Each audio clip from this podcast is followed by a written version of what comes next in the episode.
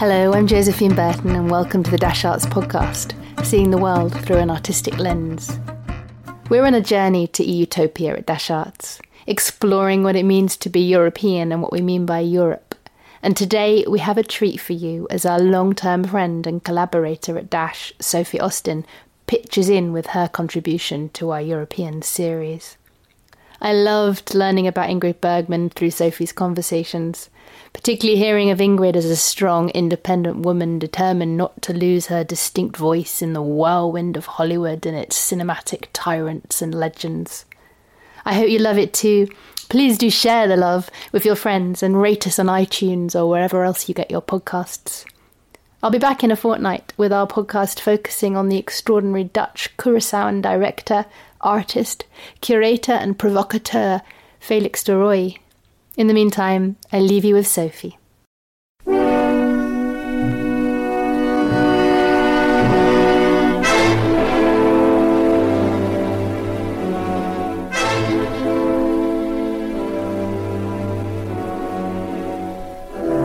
My name is Sophie Austin, and I'm a theatre and film director. I'm also creative associate at Dash Arts and have been invited to host an episode for this podcast in which I'll be asking the question What would Ingrid Bergman do? When asked to consider a subject for this podcast focusing on European cultural icons for Dash Arts European series, Bergman was not at the top of my list. In fact, I'm ashamed to say few women were.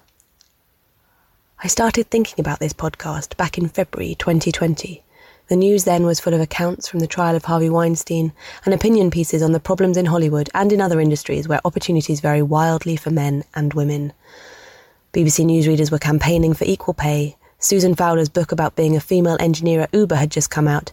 Everywhere I looked, there seemed to be stories focusing on female inequality. I wanted desperately to celebrate a woman who may have known some of these struggles, but who could also offer an inspiring journey through them.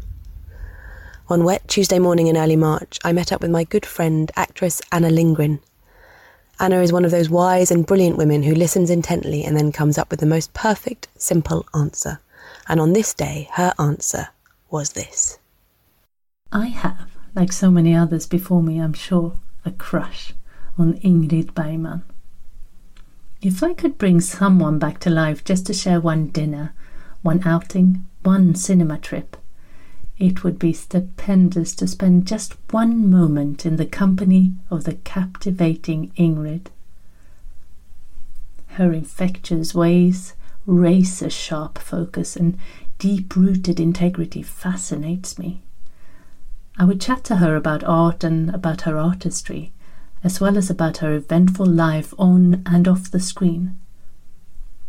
Then I would pick her brains about her ways of coping through adversity and media scrutiny in a male dominated world that seemed full of people telling her what to do and how to be. I think she appears as infatuating on screen now as I guess she must have been to those who had the great fortune of meeting her in real life the sheer stubbornness and almost innocent conviction and belief that acting had chosen her and not the opposite led Ingrid to become one of the most successful movie stars of all times. Sitting in this cafe with my captivating Swedish friend telling me about another captivating Swede sold it for me. I decided I wanted to know all I could about Ingrid Bergman in the hope that by exploring her journey I'd find some nuggets of wisdom that could reassure me in today's crazy world. Of course, I didn't realise then just how crazy the world was going to get, or the influence Ingrid was going to have on me over the coming months. In an ideal world, I would have brought all my contributors together to share their impressions, stories, and thoughts on Ingrid's life. You would have been there too, of course, and like the Dash cafes of old, we would have watched her films, talked, shared questions and answers over a glass of wine or two. But instead, I've had the pleasure of intimate conversations with the voices you will hear. While my baby is napped, these voices have spoken to me from across the sea, from a quiet corner in their home, even from their bed. So at times the recordings might be scratchy or echoey, and I apologise for this. But I hope you will understand, and perhaps you will find yourself listening to this in an unexpected place, given the times. The voices you will hear are those of Anna Lindgren, a Swedish actor living in London, Stig Björkman, a Swedish film director and film critic, Dr. Hannah Yelin, Senior Lecturer in Media and Culture at Oxford Brookes University, and Dr. Ellen Wright, Senior Lecturer in Cinema and Television History at De Montfort University. What I have learned from putting this episode together over this strange time is that you've got to roll with the punches and have strength in your convictions. Ingrid Bergman is the perfect companion for this moment. But how did Ingrid Bergman come about? Let's start at the beginning with her mum and dad.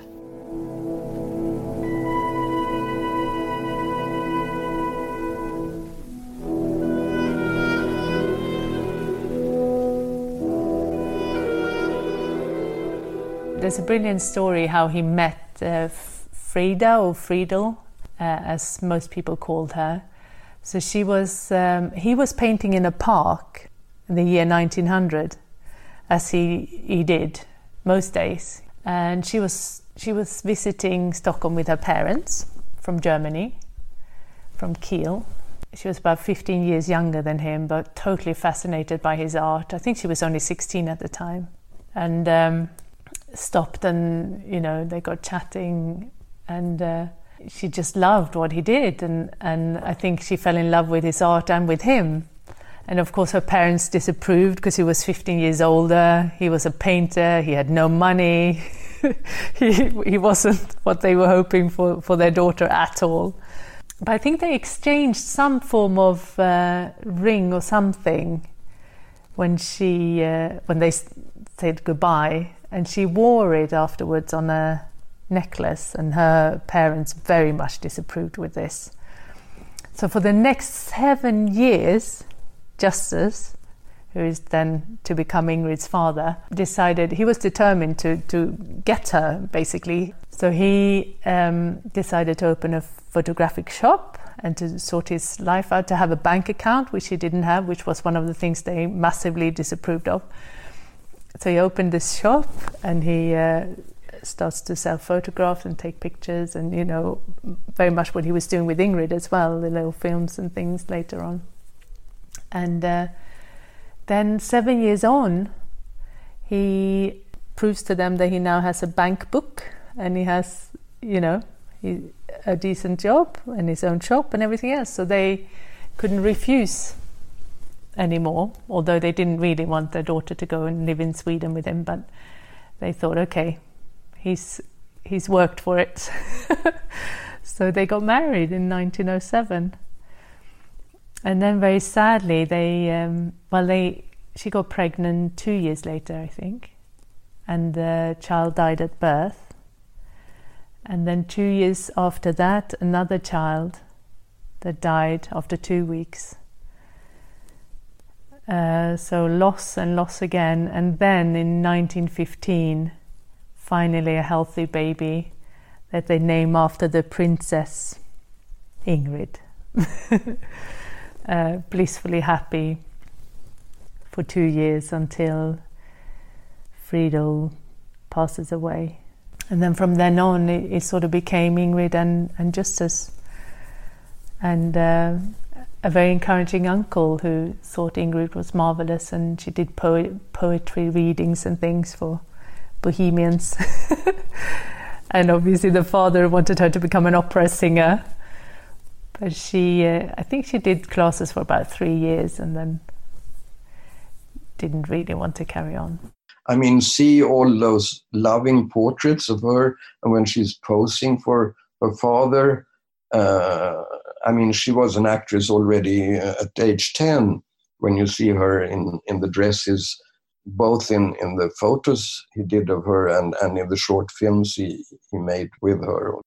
It's quite innocent. I think it was just a, an enjoyment from her side to have that kind of attention and being in front of the camera and just feeling free, like she said, and relaxed. And for him to enjoy I mean, they had that little film of her mum that she didn't see until later on, I think, and didn't realize the importance of. But I don't ever think that she felt like she was lacking anything because her mum was just a distant, abstract memory. And the dad obviously gave her all the attention and love that she needed. And she had her aunts, and they went to visit relatives in Germany regularly. And uh, so I think those films were kind of, yeah, a little love story between father and daughter so she was about 13, and he found out he had stomach cancer. Um, he didn't want to see, he didn't want her to see him suffer. So when he got more ill, he actually went off with his new lady that he'd met, Greta, to Bavaria so that Ingrid wouldn't see him deteriorate.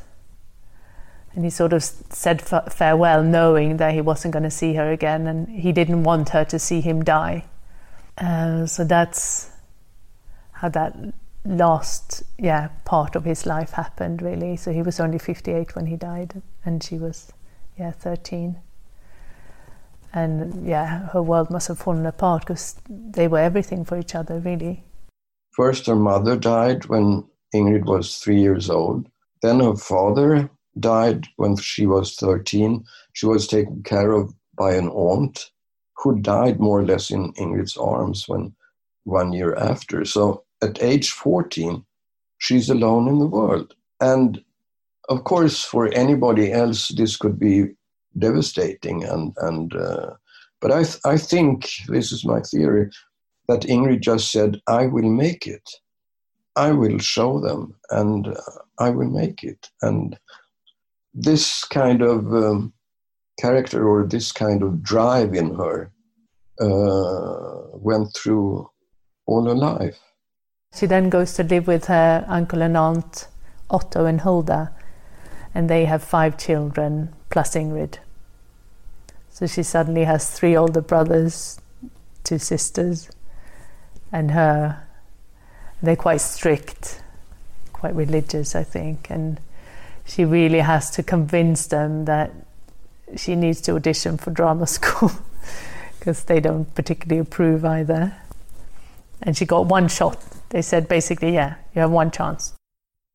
Before we go any further, I'd like to properly introduce you to Stig Björkman, a Swedish, self confessed film buff, filmmaker, and film journalist.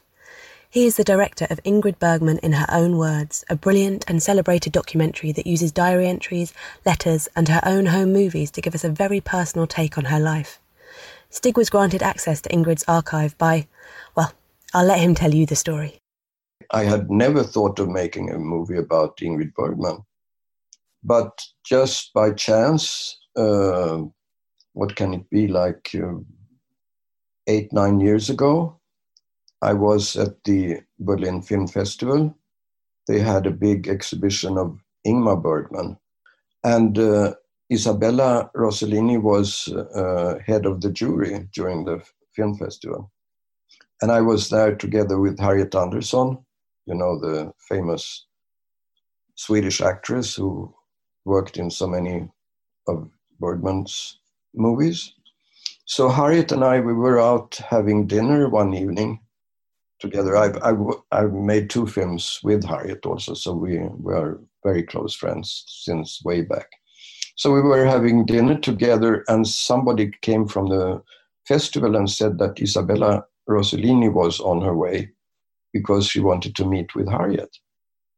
So we stayed at that restaurant, and there came Isabella together with two friends, Guy Maddin and his uh, girlfriend. And we were sitting at a, a round table, and uh, Isabella was sitting close to me, and suddenly during this uh, meeting, she just turns to me and says, Shall we make a film about Mama?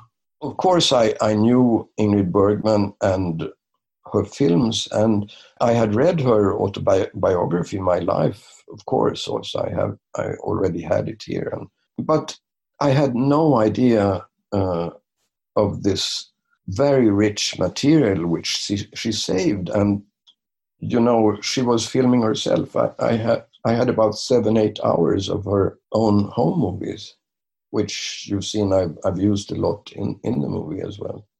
So that was, of course, news. What did that reveal to you in terms of who she was, did you think, watching her films? It reveals something about a very determined and very strong woman living in a time when women should shouldn't be like her at all but i think I think it came from the very severe losses in her life.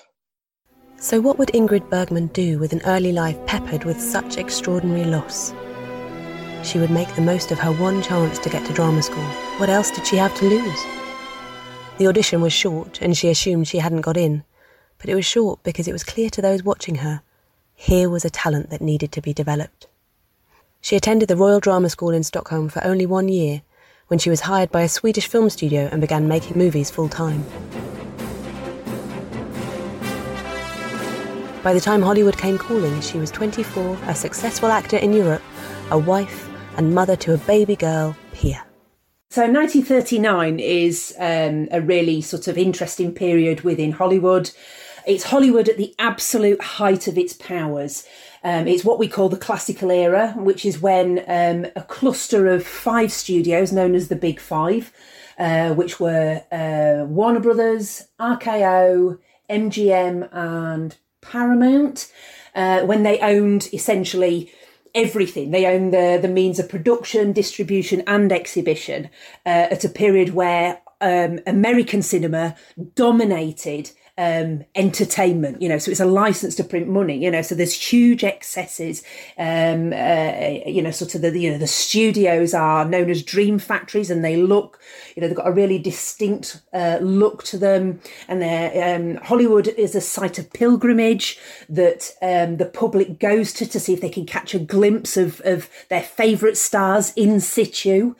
Um, you know, and it's very, you know, if you think of about the British context, um, uh, Hollywood is, you know, this sunny, bright place where dreams are made. And you think about, you know, 1939 Britain, um, you know, we're just entering the Second World War. America doesn't enter the war until 41, you know, so it's a very, um, very different space to um, uh, Britain at that time and sort of, you know, Bergman slots into this as a she's a Swedish star. She's born in Stockholm, and she's a celebrated actress uh, in in Sweden. She does an awful lot of work in theatre and then does a number of smash Swedish films that make her a really big star.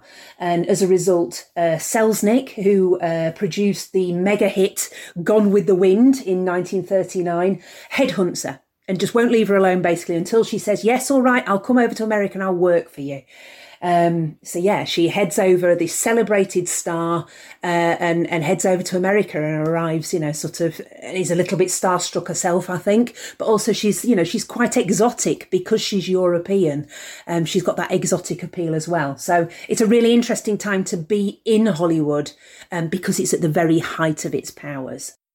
I'm Ellen Wright. I'm Senior Lecturer in Cinema and Television History at De Montfort University, and my area of specialism is looking at the representation and understandings of uh, women in the media, but in a historic context. I'm particularly interested in what we call classical era Hollywood from the sort of 20s through to the 1960s. And I'm interested in looking at the way that um, femininity is represented and female sexuality and how that maps onto our ideas of class in particular.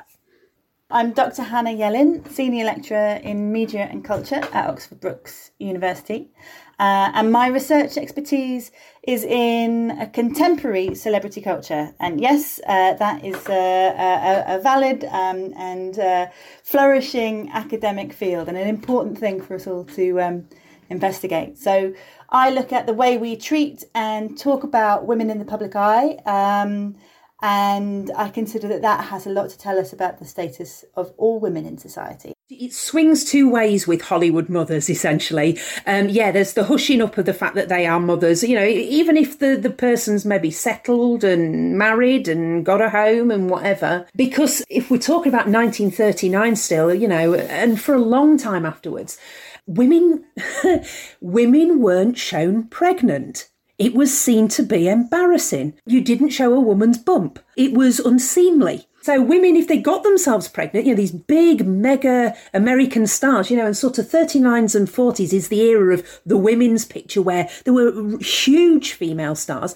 but they'd just have to sort of take a holiday for around about nine months and be sort of uh, taken out of the private eye so that you wouldn't see their bump during that time. And then they'd be reintroduced back into the public eye again once they'd had their baby and they'd started their very extreme exercise regime to make sure that they were absolutely absolutely perfect physically all over again. You've got that hiding of pregnancy, but then equally as well, you have other stars. I mean, the classic example would be somebody like Joan Crawford, who couldn't have children, so adopted and the way in which the media wouldn't leave her alone as a mother. She's cast as this absolutely perfect mother. You know, magazine article after magazine article after magazine article of her with Christina dressed in exactly the same outfits. The this almost sort of sickening view of motherhood. So it swung from one extreme to the other. Kids were either absolutely absent or this utter fetishization of the mother figure and the home builder, which again, you know, you see in Hello magazine and whatever else, you know, it's exactly the same as, as nowadays. Nothing's really changed. Well, I think more often we hear about women um, taking a step back from their Hollywood or their high profile careers to focus on motherhood when, when motherhood is being talked about, not the other way around. Not, we don't, you know, the, the narrative of the woman leaving her child for her career, that is a much more rare narrative. And if it is, it's not celebrated. It's not um, because of the fetishization of motherhood that Ellen talks about It's not discourse that you get that's necessarily um, positive. And also because um, the other reason that when these women, when these beautiful women do become mothers, it's not necessary. If either it's that celebration of the woman as homemaker who's stepping away from her career, or it's hushed because motherhood is seen as anathema to sexuality and these stars, you know, in their fully kind of commoditized function in the star system, whilst their respectability is carefully policed, their sexual allure is also carefully exploited. And to move from the category of alluring star um, to mother, it, it, it, kind of in the collective imagination, is a desexualizing process because we, we can't handle the idea of the sexuality of mothers. Um, and so to maintain the sexual allure or, or, carefully managed around the bounds of respectability though it is, motherhood and this kind of desexing that comes with it could be harmful to box office power. It's all of these competing irreconcilable demands on celebrity femininity, on the female star, to be all these things simultaneously, to you know, to be sexy and to be pure, and yeah, and and and motherhood is a little bit of a spanner in the works for all of those, at being as it is a kind of evidence of the sex that has been had, um, whilst also needing to be contained and sexless, um, because you know culture can't really cope with that. It's worth saying uh, when we talk about uh, the Hollywood that Bergman was entering in 1939, uh, on the level of representation, so the kinds of scripts, the kinds of roles, uh, the kind of tropes that we're seeing in the movies at that time. I mean, that's really interesting as well because it's another site of these tensions uh, between the kind of deeply regressive tropes and gender roles and also what a woman can be. So you've got a lot of you know, movies with the stories within them ending with melting into the hero's embrace, right? A kind of really patriarchal restoring to heterosexual containment, I suppose. And now, don't get me wrong, there's lots of really interesting, strong female characters in 1930s cinema. But the common trope in so many of the storylines of the era is that these difficult, willful, complex, intelligent women end up safely ensconced in or domesticated by the male romantic lead at the end. Uh, Hollywood's very nepotistic, and you know it's very difficult difficult to get your foot in the door. Um, it's an immensely attractive proposition uh, to people, especially you know sort of as you've got like the the Wall Street crash, for example, and jobs are becoming much harder to come by. Uh, Hollywood is very popular at that point in time. Cinema is very popular. So you get this mass exodus of would be wannabe actors heading over to Hollywood to see if they can make some money um, there.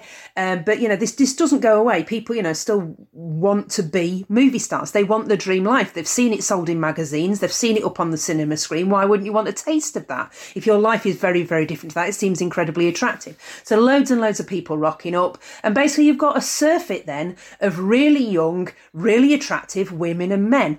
unfortunately, the basest of natures um, takes over here, and we get the emergence of the casting couch.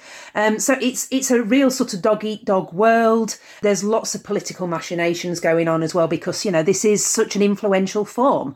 The government are very interested in in Hollywood because of the potential here to sort of uh, win people over to particular groups of ideas. You know, the influence of Hollywood, that sort of a thing. It's like I say, we're, we're back to that idea. Of it's a really interesting period, and it brings out the very best and, and the very worst in people. They wanted to change her. Selznick wanted to change her, and she said, "You can't change my name." And you can't change me. If you want to do that, I'll go home and I, I'll continue to make uh, movies in Sweden. She had that courage. She was 25 years old when she made her first American movie. But she had that courage to, to tell this big producer that I don't care. Take me as I am. You can go online and you can have a look at um, footage from test shots that Selznick shot of her very, very early on in her career in America, as she's sort of just about to be uh, making intermezzo.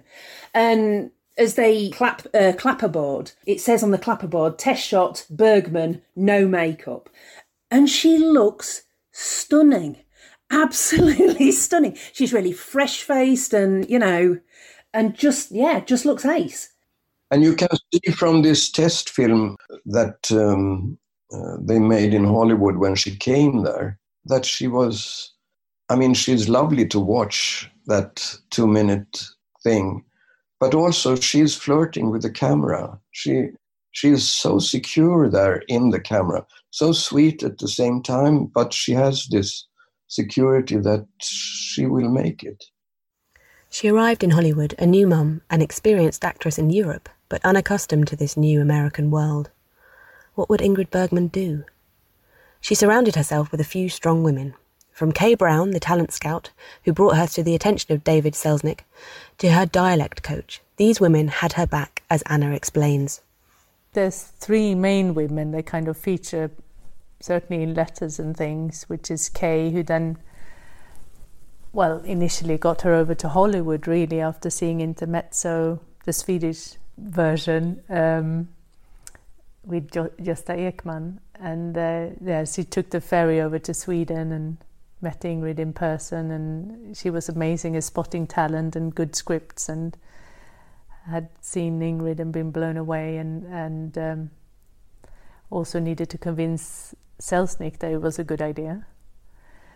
But then, of course, he got over to Stockholm and thought, oh, here's a young woman with a new baby, newly married, maybe this is not right for her, timing wise.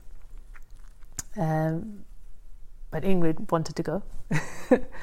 so I don't think it took that much convincing and then uh, yeah that's that's where the journey started and the friendship started as well. I think there was a trust that was built from that moment really where she obviously had her back as well. It wasn't just a business relationship because she did genuinely care about her as a person i think. Kay cared about ingrid being happy and yeah recognized that she was an extraordinary person probably quite early on.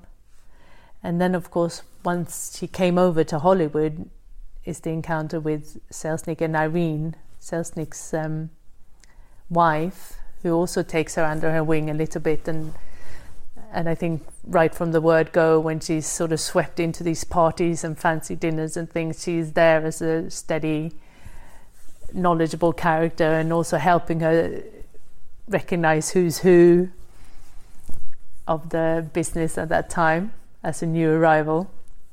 And so that's uh, sparked that friendship.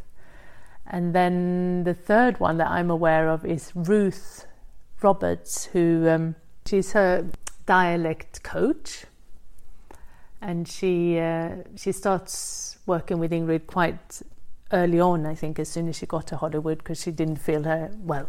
I don't think anyone felt her English was up to scratch, really. so she's helping her with dialect and everything else. Um, so she had these pillars around her, I think, right from the word go, which probably really helped being new and young and naive, far from home, away from family. With this support, Ingrid Bergman dominated Golden Era Hollywood. She made 10 films in this time, starring opposite the likes of Humphrey Bogart and Gregory Peck. She made three films with Alfred Hitchcock and was nominated for four Academy Awards, winning the Best Actress Award for her role in Gaslight. She didn't let herself get pigeonholed, though. Early on, her second Hollywood film to be precise. She was offered the, the part of the of the nice girl, and Lana Turner, who was the vamp at uh, Metro Goldwyn Mayer, was of course to to play the the whore or the, the prostitute, and Ingrid said, "No, I want it the other way around." She never wanted to be put in a to have a label on herself and a label which uh, would diminish her talents in, in any way or diminish her as, as a as a person, but especially her talents. I mean, she, probably said, "I'm an actress, and uh, as an actress, I can I can act. I can be several persons. That's my job." This is what I love as well. She didn't sail on this, oh, I'm so beautiful and gracious and gorgeous. She just took on really interesting roles and flew with them, and it didn't matter. I mean, it was great that she had this wonderful stage presence, but that's not at the heart of her work. Probably my my favourite role that she's in is in Casablanca because Casablanca's I would say my one of my top five films of all time. I I just love it. I love um, the film as a whole, and she plays a really interesting part in that. This sort of very um, Madonna slash whore character. You know, she's clearly uh, figuratively and literally been around a lot, um, and and that offers something really interesting into the mix of the film. Um, and she, you know, again, she's just shot really beautifully throughout the film. You can't deny it. You know, she just looks absolutely stunning in it. I'm to say um, icon of female heroism, Joan of Arc, um, because it's such a deviation um, as a role. Um, you know, such a deviation um, from type. I mean, it, you know, there's one that doesn't end up uh, in a romantic clinch uh, in the kind of you know style of. Uh, common Hollywood films uh, of the era. Um, so I'm going to pick that one just purely for, because it was such a departure it, when again, it, it, just absolutely defines who she is in terms of her determination to make the work she's interested in. And she went on to, to perform Joan of Arc on stage, didn't she, later on in her life? So I think right, character- and and the diversity of her work as well. Um, you know, compare Casablanca, which is iconic, um, to Joan of Arc, which is iconic, um, but you know they're they're barely recognisable. Cary Grant famously said, There are only seven movie stars in the world whose name will alone induce American bankers to lend money for movie productions. And the only woman on that list is Ingrid Bergman. But instead of getting complacent, Ingrid was on the lookout for the next adventure. Dear Mr. Rossellini, I saw your film Open City and Paisan and enjoyed them very much.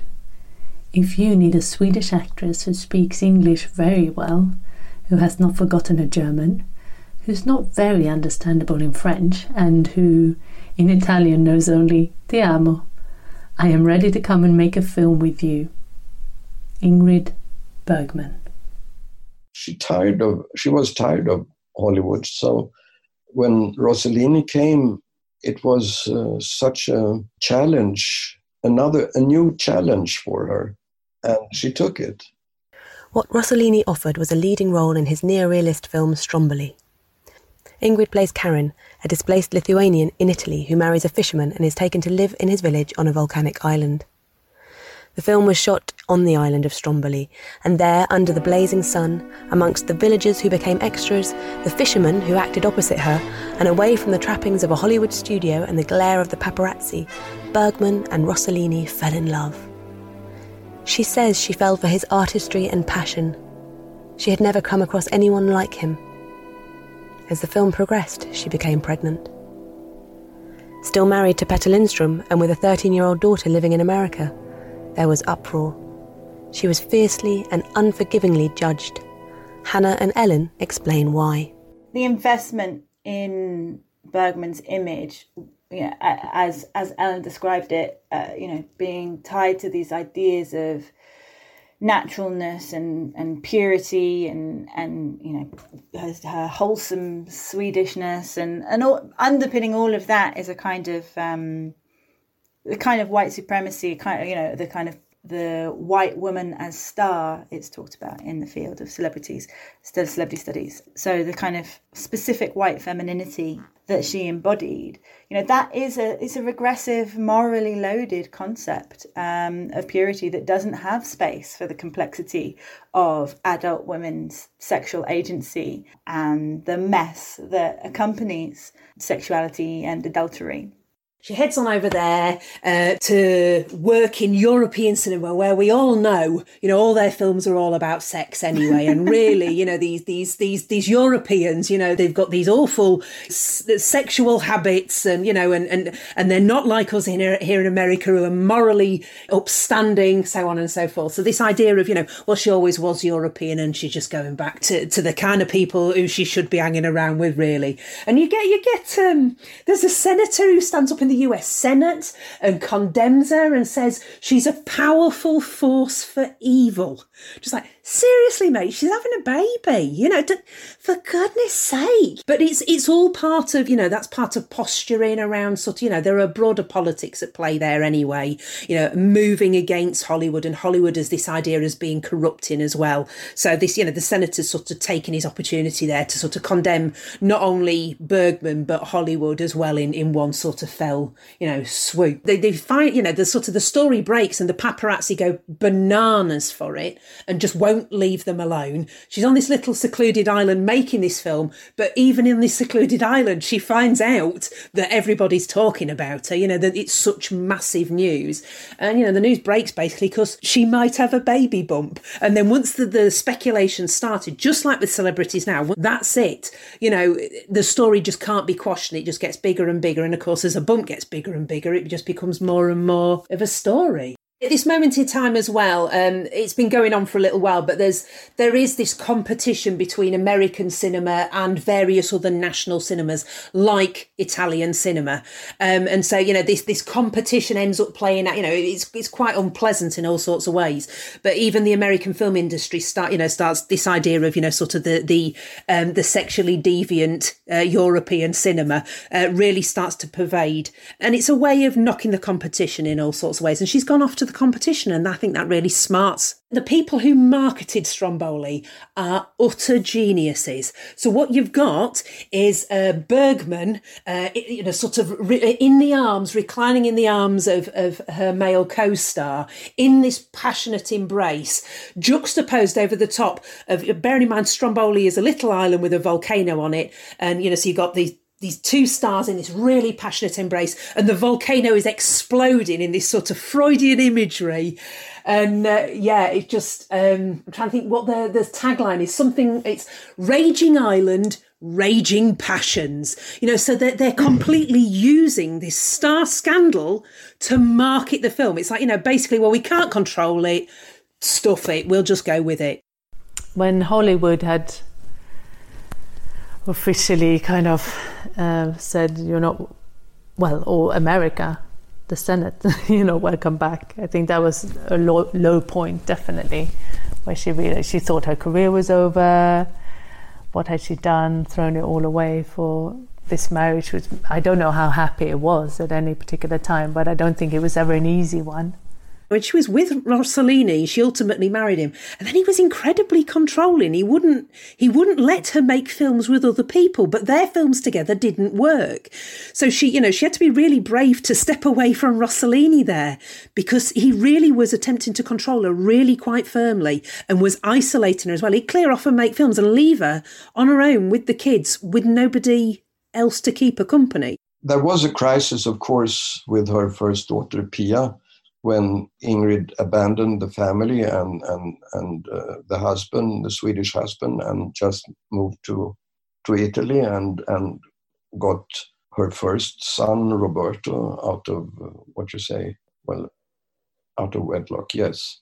But of course, Pia was curious of her mother, and when she turned 18, she wanted to see her, and she came to Italy, as you you know in the in the movie, and she stayed all summer taking care of the siblings, uh, the younger siblings, and she came back the next summer.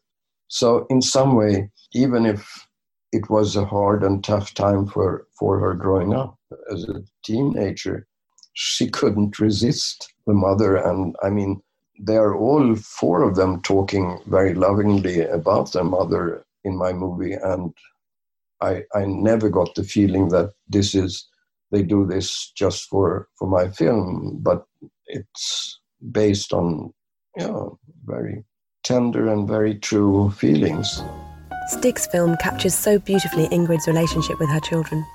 It feels that, because of her choices, not despite them, they grew to admire and love her. She found herself stifled in Italy, not by her growing family, whom she filmed with the same loving gaze that her father's camera had cast over her, but by her film director husband. Yeah, she was doing a play that she totally, he t- was totally not supportive of because it involved some homosexuality, which he was really against and thought that they might, their son might become homosexual by watching it. and uh, um, he was saying, you know, half the audience are going to leave, half, you know, after, if not before, definitely during the interval. Uh, but of course they didn't, and she got the most amazing standing ovation at the end. Um, the kind of reaction she hadn't had since playing Joan of Arc, and uh, she saw him sort of standing in the wings, and then I think that's the moment when she realized that the marriage was over. But it's also that kind of she just had this conviction, conviction and strength. I think when she'd made up her mind, whatever it was about in life, that's what she went for.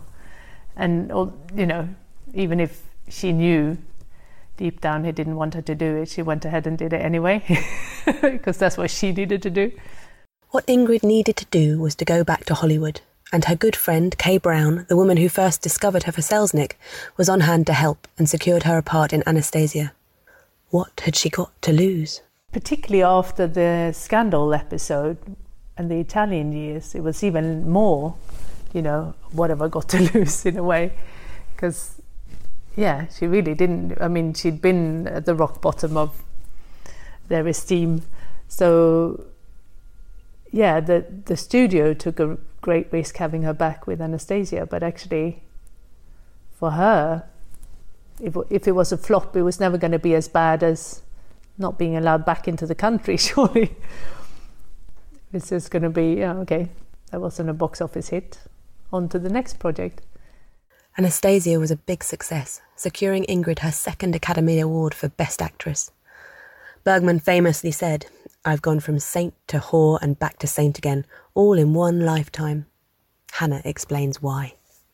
Well, she's got a very powerful um, star image. So, um, star image is a term that we use in celebrity studies um, that accounts for the fact that, as, as Ellen alluded to earlier, um, with a celebrity, with a star, you're never talking about the real person, um, but actually you're talking about a complex layer of different texts um, or kind of strands of gossip or fact and you know the difficulty of teasing between those and all these layers that contribute to their image. And some of these will be coherent and sometimes these will be irreconcilable and we've already talked about some of those so we've got her iconic roles her kind of box office track record we've got her european or her origin story you know of her coming over from sweden as an already established and celebrated star. Um, we've got her beauty, uh, we've talked about her sexuality, uh, and then, you know, this complexity around that in combination with her motherhood. And then, and then, uh, you know, later in her career or mid career onwards, I suppose, um, we've got the scandals outside her film roles and, um, you know, the information that does start to emerge um, despite you know the attempts at a kind of carefully controlled narrative um, that's common at that time we have this kind of wider life story or, or or gossip or scandal or whatever we want to call it and so all of those layers together create an incredibly potent um, powerful star image as we call it Ingrid carried on having an extraordinary career working in Hollywood and Europe, on stage and screen. She was hugely respected and continued to make bold choices in terms of the roles she chose to take. I asked Anna and Stig how much her Swedishness shaped her decisions. As long as I've done my best, you can't do more. And it f- feels like Ingrid definitely had a sense of that. Here I am, take it or leave it. uh, and Swedish women, I think, do a lot more than, than women in other parts of the world today. Definitely a worth and a, a sense of equality to men that is rare. Women are paid the same, they have the same, it comes from the whole social system, how it's set up. Women stay at home with the children, men stay at home with the children. Um, it's equal rights on, on such a different level and and even it starts at childhood actually children are respected and have a space in in society as well to a much greater extent than I mean I can speak of I've lived in France I've lived here I've spent a lot of time in in Guatemala and other places and and I think actually yeah from the places I've been and spent any length of time is by far the place where you feel that everyone is valued on the same level in a way that I haven't encountered anywhere else. I grow up uh, here in Stockholm. I'm the oldest of three brothers, and uh, both my parents worked as journalists. Uh, my mother was a fashion and, and uh, arts and craft journalist. During then my parents divorced when I was 13, but uh, my mother, she continued to work as a journalist all, all her life, and, and uh, yeah, just like me. she never stopped. In general, I, I would say that very often both parents worked and they could fulfill to some extent, I guess some women didn't have their dream work and and the, and the and the share of the childcare because obviously there was some what was interesting about Pia was that she was looked after by her father, which obviously is what happened to Ingrid as well. Obviously, her mother died, but there's this sense yeah. that Ingrid Bergman didn't feel that Pia needed to be looked after by her mother as the sole carer or the primary no. carer.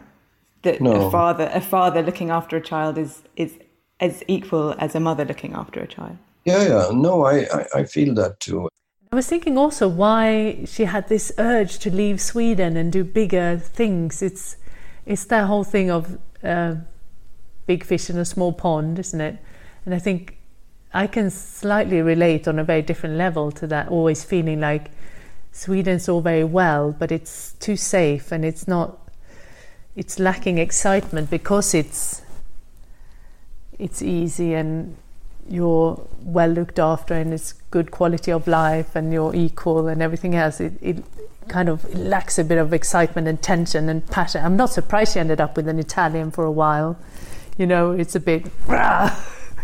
Whereas in Sweden, I, always felt that even if you had a boyfriend, it's almost like a brother rather than a.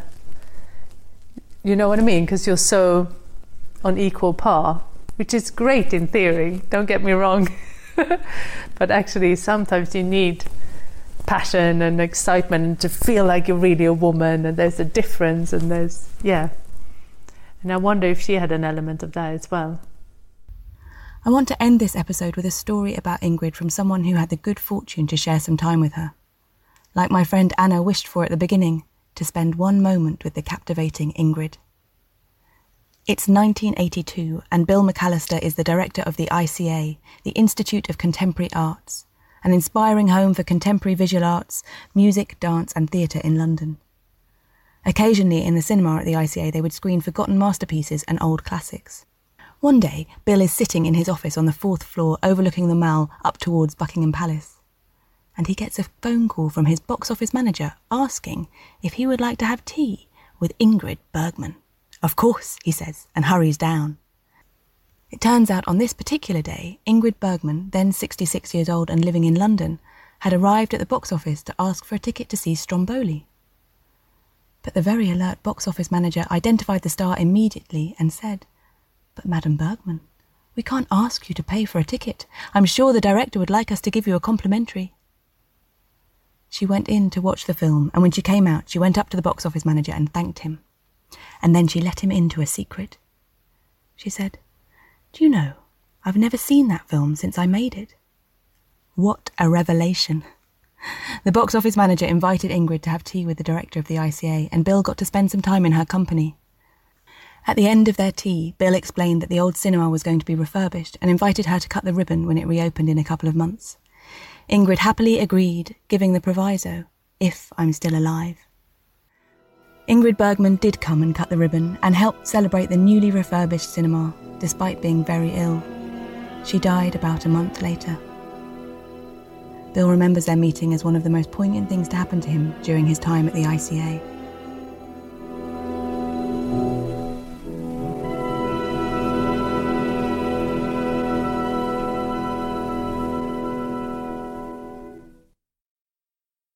Back in February, seven months ago, I didn't imagine that I'd be creating a podcast episode about Ingrid Bergman during a global pandemic. But it has been a joy to have this wise, talented, and fearless woman accompany me during this time. Thanks to her, I have written more letters and emails to my female friends, captured more films and images of my family, written a play that I was scared about writing, escaped to Casablanca, Italy, and Sweden through her films, and have reinvigorated my commitment to the career I want to have.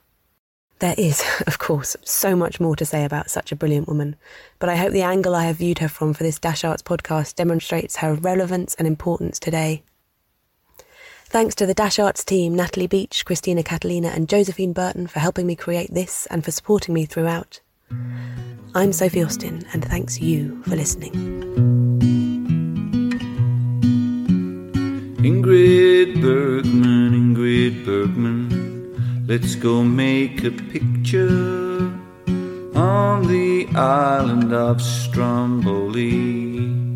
Ingrid Bergman, Ingrid Bergman, you're so pretty. You'd make any mountain quiver. You'd make fire fly from the crater. Ingrid Bergman. This mountain, it's been waiting all its life for you to work it. For your hand to touch its hard rock. Ingrid Bergman. Ingrid Bergman. If you walk across my camera, I will flash the world your story. I will pay you more than money. Ingrid Bergman. Not by pennies, dimes, nor quarters, but with happy sons and daughters, and they'll sing around Stromboli. Ingrid Bergman. This old mountain, it's been waiting all its life for you to work it. For your hand to touch its hard rock. Ingrid Bergman. Ingrid Bergman.